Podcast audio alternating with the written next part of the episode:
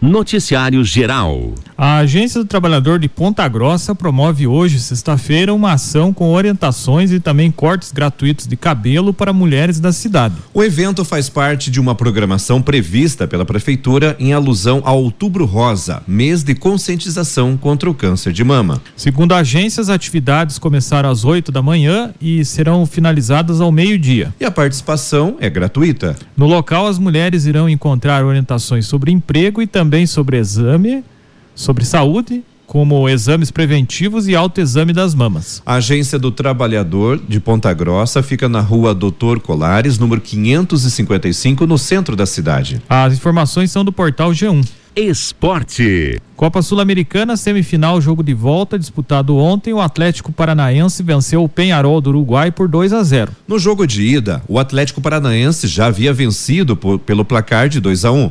A final será entre dois times brasileiros, assim como na Libertadores, Flamengo e Palmeiras. Na Sul-Americana, Atlético e Bragantino se enfrentam na decisão.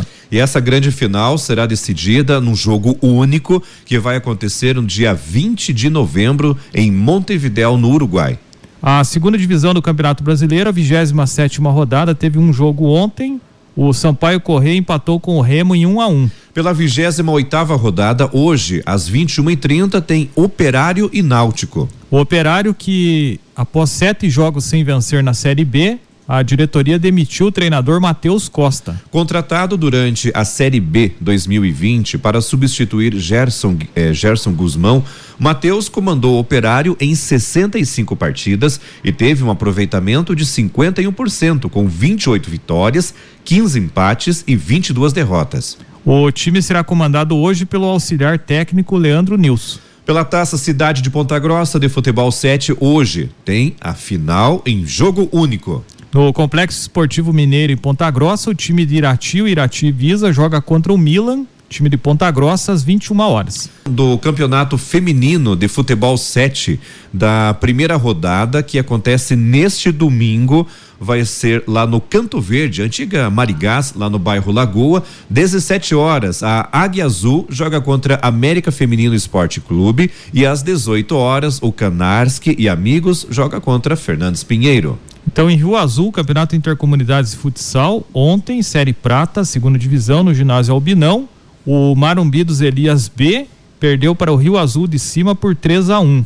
No segundo jogo, o Barra do Rio Azul B ganhou do Pinhalzinho por 4 a 2. Campeonato Varziano de Irati, jogos do sábado no Estádio Municipal Abrão na Gibinegem, jogos da primeira divisão, às 13h45, o Lagoa joga contra o Coqueste Sushi. 15:45 Canisianas enfrenta o Gamer. No estádio Alberto Viante, 13:45 o América joga contra Mercenários, jogo da segunda divisão. 15:45 Canarinha do Rio Corrente enfrenta o Mais Brasil pela primeira divisão. No estádio Firavantes Laviero, jogos da primeira divisão. 13:45 o Central de Gonçalves Júnior enfrenta o Cruzeiro do Sul. 15:45 Sanhacinho joga contra o Estrela Azul de Assungui. No estádio Coronel Emílio Gomes, 13:45 o Cruzeiro do Sul Master joga contra o Falcone, jogo da segunda divisão. 15:45 Sanhaço enfrenta o Clube Náutico Floresta, jogo da primeira divisão. Já no domingo, no estádio municipal Abrão na Gibinege, jogo da primeira divisão, jogos da primeira divisão, 13:45 o Falcão em Apindazal joga contra o Atlético Nacional. 15:45 Vila Nova enfrenta o Jurbe. E no estádio Alberto Viante, jogo da segunda divisão, 15 horas, o Guarani joga contra o Canarski e amigos. Noticiário Geral. Exames feitos em amostras de água do rio Iapó, em Castro, não apontaram irregularidades no despejo de fluentes de empreendimentos da região, como indústrias, fazendas e mineradoras segundo o Instituto Água e Terra e AT do Paraná. O órgão realizou os testes para investigar o que causou a morte de vários peixes no rio no início de setembro. De acordo com a prefeitura de Castro, mais de uma tonelada de peixes mortos foi recolhida do rio. De acordo com o instituto, os peixes podem ter morrido por poluição na água, alterações bruscas na qualidade da água e até mesmo queda da vazão, mas os exames não permitiram que uma única causa fosse identificada e nem que alguém pudesse ser responsabilizado. Foram feitas análises presenciais nos efluentes de 10 empreendimentos da região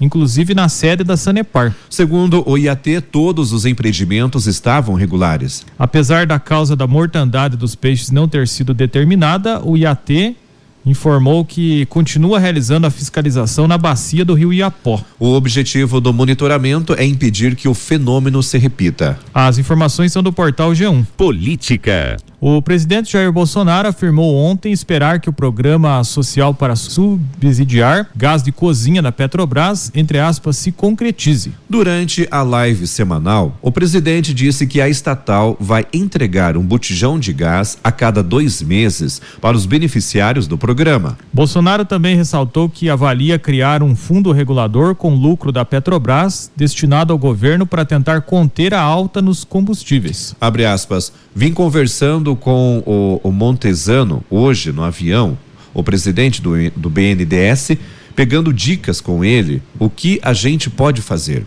É criar fundo regulador, é ver lucro da Petrobras.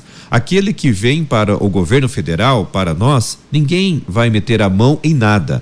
Será que esse dinheiro da Petrobras que vem para nós, será, estou perguntando, não estou afirmando que é lucro bilionário.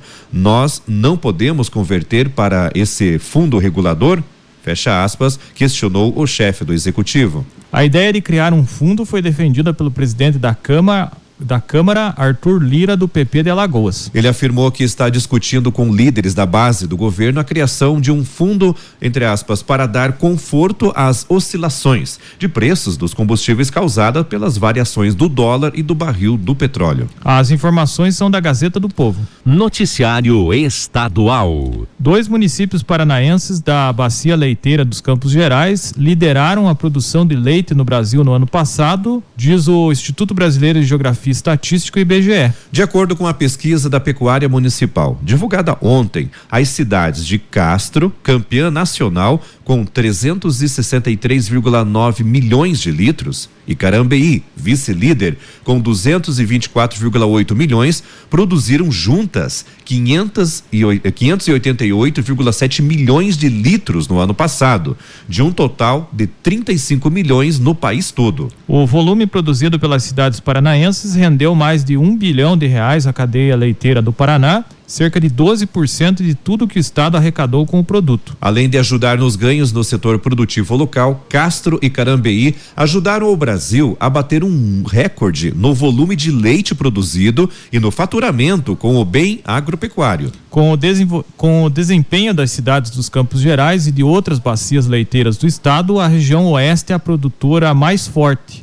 O Paraná, com 4,6 milhões de litros, se consolidou como o segundo maior produtor de leite do Brasil, atrás apenas de Minas Gerais. E não é a primeira vez que Castro lidera a produção nacional de leite, no entanto. A cidade vem ocupando a primeira posição no ranking desde 2018. Fatores como clima, pastagem e principalmente investimentos em tecnologia explicam a forte produtividade do município de 72 mil habitantes e vocação clara para a produção de leite. É da cidade uma das maiores cooperativas do Paraná, a Castrolanda. No primeiro semestre deste ano, a empresa reportou faturamento de 2,6 bilhões de reais. O número 35% superior ao registrado no mesmo período do ano passado e um recorde no seu histórico semestral. As informações são da Gazeta do Povo.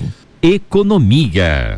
Mais propensos a frequentar bares e restaurantes, cinemas e fazer compras em lojas físicas essa é a intenção de hábitos dos consumidores brasileiros assim que o risco da pandemia da Covid-19 estiver controlado. É o que mostra uma pesquisa realizada por uma consultoria global que auxilia empresas e organizações sobre o futuro dos negócios. Realizado com duas mil pessoas, o levantamento aponta que 65% das pessoas querem frequentar bares e restaurantes. Desde o início da pandemia, 65% das pessoas que responderam disseram que não realizam atividade desde março de 2020.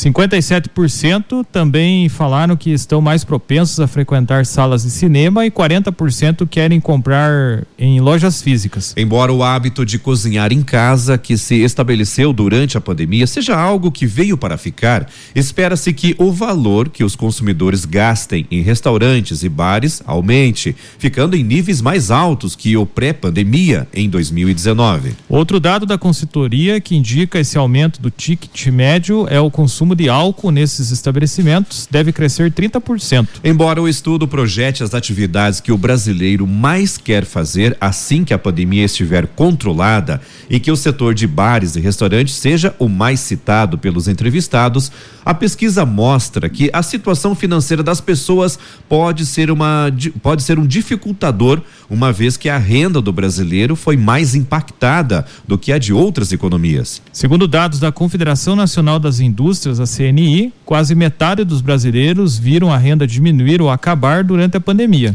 O desemprego, mesmo tendo recuado para 13,7% em julho deste ano, de acordo com a última pesquisa do IBGE, a condição ainda atinge 14 milhões de pessoas no país. As informações são da Gazeta do Povo. Noticiário Estadual. Ao final de 10 dias de ações e fiscalização em 17 estados brasileiros, a quarta edição nacional da Operação Mata Atlântica, em pé, foi concluída com a identificação de 8.189 hectares de vegetação suprimida ilegalmente, um aumento de 30% em relação à área identificada no ano passado. O montante de multas aplicadas aos infratores chegou a 55 milhões e 531 mil, um valor 70% superior aos 32 milhões e 554 mil do último ano. Ao todo foram fiscalizados 649 polígonos. O balanço foi apresentado ontem pelo Ministério Público do Estado do Paraná, que coordena nacionalmente a iniciativa.